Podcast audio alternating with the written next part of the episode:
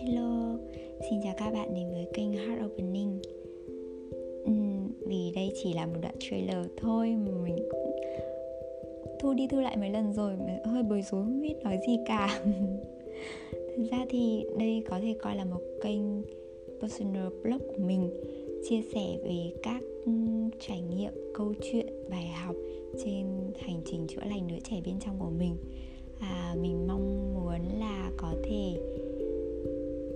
Chia sẻ những câu chuyện của mình để có thể giúp đỡ đến bạn.